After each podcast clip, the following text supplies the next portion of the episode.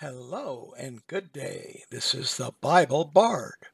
A bard is a storyteller who recites traditional texts associated with a particular oral tradition. I'm here to recite and to amplify what the literature of the Bible says about who is God and who are human beings. Here's the place we're at today. In this podcast, part two of the subject, begun in podcast 27, we take a moment to reflect a little bit more on the use of poetic language, simile, and metaphor and analogies in the Bible. Remember, a major premise of the Bible Bard is that the Bible is literature, and as such can be analyzed using the tools of literary criticism. Sometimes in reading the Bible, this can be a bit tricky, that happens because the Bible is also a religious text, and people have many ideas about how a religious text should be approached. In all human communication, metaphors, similes, and analogies are constantly used to create a mental picture or image of what a text is saying. The Bible use, uses figures of speech that provide a way in which a spiritual idea that we may not easily grasp is communicated using metaphorical language or analogies that we do understand. Here's a couple of important metaphors from the Bible. Here's about Israel and God.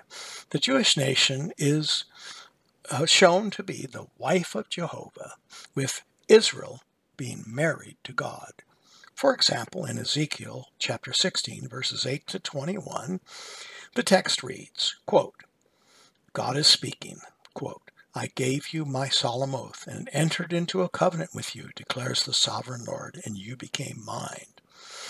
In unquote. In another verse in Isaiah 54 5, the text states, quote, For your maker is your husband, the Lord Almighty is his name, end quote. Comment The husband wife relationship of God to the nation Israel is so important, a metaphor, because God is often angry with Israel because of the nation's unfaithfulness to him. This metaphor of husband and wife allows the reader to understand God's emotional connection to the nation, because the unfaithfulness or betrayal of a spouse in marriage is one of the most emotional experiences in human life. We can also see Jeremiah chapter 3, which provides a great amount of detail about this uh, metaphorical relationship between Israel and God. When speaking about the church and Jesus, a similar but different situation or metaphor appears. The Christian church is described as the bride of Christ.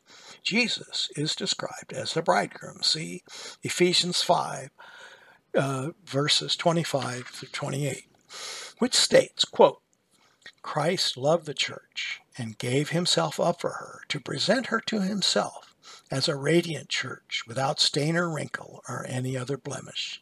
In this same way, husbands ought to love their wives. Unquote.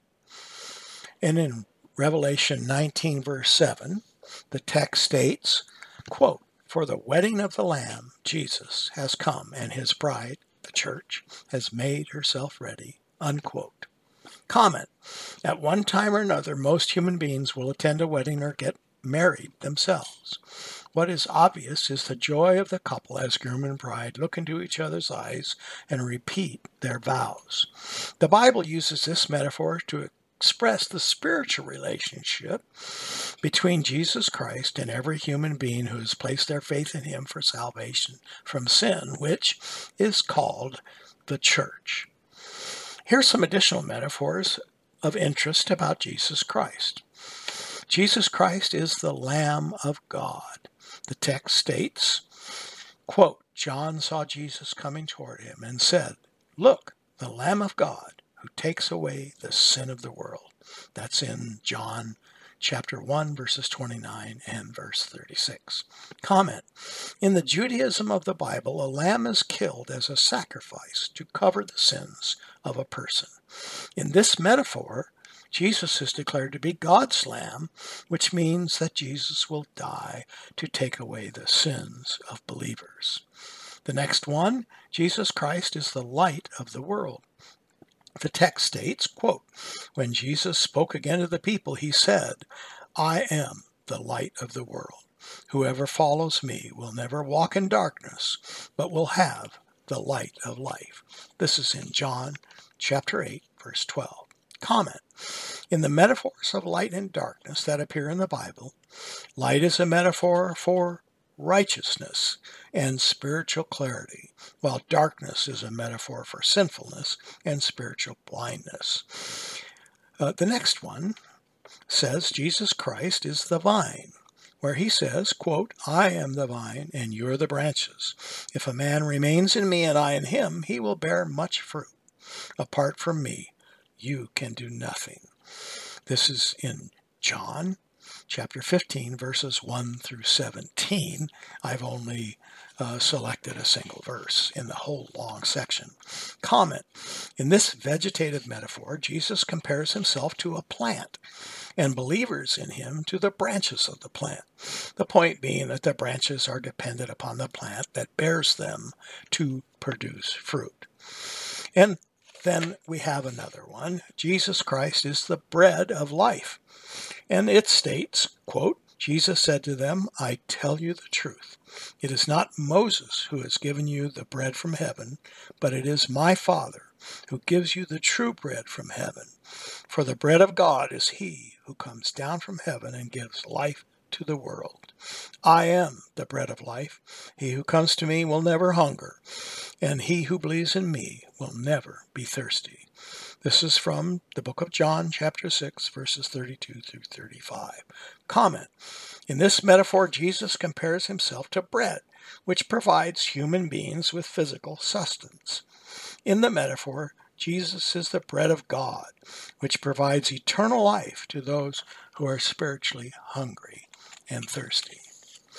Now, a literary analysis of the biblical text is very important because huge differences in meaning flow from deciding the meaning of a simile, a metaphor, an analogy, and what is meant literally. By using literary critical methods, we have a repeatable means to decide what is going on in a biblical text, and what is meant symbolically, what is meant in figures of speech, and what is meant literally.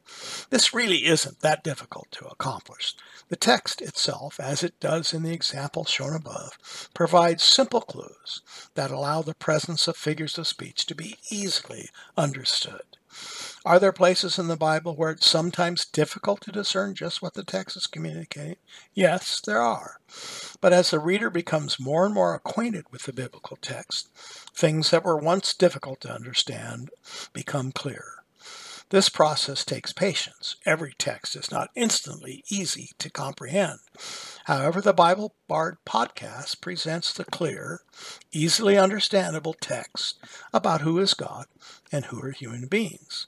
The texts presented here are the foundation for everything else the Bible teaches. The methodology employed here is easily reproducible for those readers who want to read the Bible for themselves. Poetic and symbolic language in the Bible does not have to create confusion. Ideologues make several errors, often either going beyond what the text literally says by adding to it, or by taking away from the text its plain meaning. Or they simply ignore the context to make the text say something that they want it to say. When an ideological need overwhelms the text itself, or when an interpretation conflicts with the larger meaning of a story, ideologues often describe their teachings about the text as secrets, claiming that they only have the authority to interpret a biblical text. Anytime a teacher suggests that an audience is too stupid or uneducated to understand by themselves what God Almighty, the inventor of language, is, in their view, struggling to communicate, this is a teacher organization that is not to be trusted. Yes, God has secrets or things unrevealed at different periods of time, but all he has revealed about himself and human beings is found in the biblical text that everyone in the world can access and read in their own language. The Bible Bard urges you do not be dependent upon anyone to understand what the Bible says. Just follow the elemental rules of grammar and simply interpret any literary device, such as metaphors, similes, and analogies found in the text that any author uses in telling a story. The biblical story is not a secret text meant to hide its meaning from you. Rather, the Bible is a literary as well as sacred text, meant to communicate to you something the author, the Holy Spirit, wants you to know. This is the way the Bible Bard works. Brief recitations, closely focused, no distractions, no rabbit trails. Follow the Bible Bard on Twitter, Instagram, and Facebook. Send the Bible Bard any question or remarks you care to offer to BibleBardUS at gmail.com. Glad to hear from you.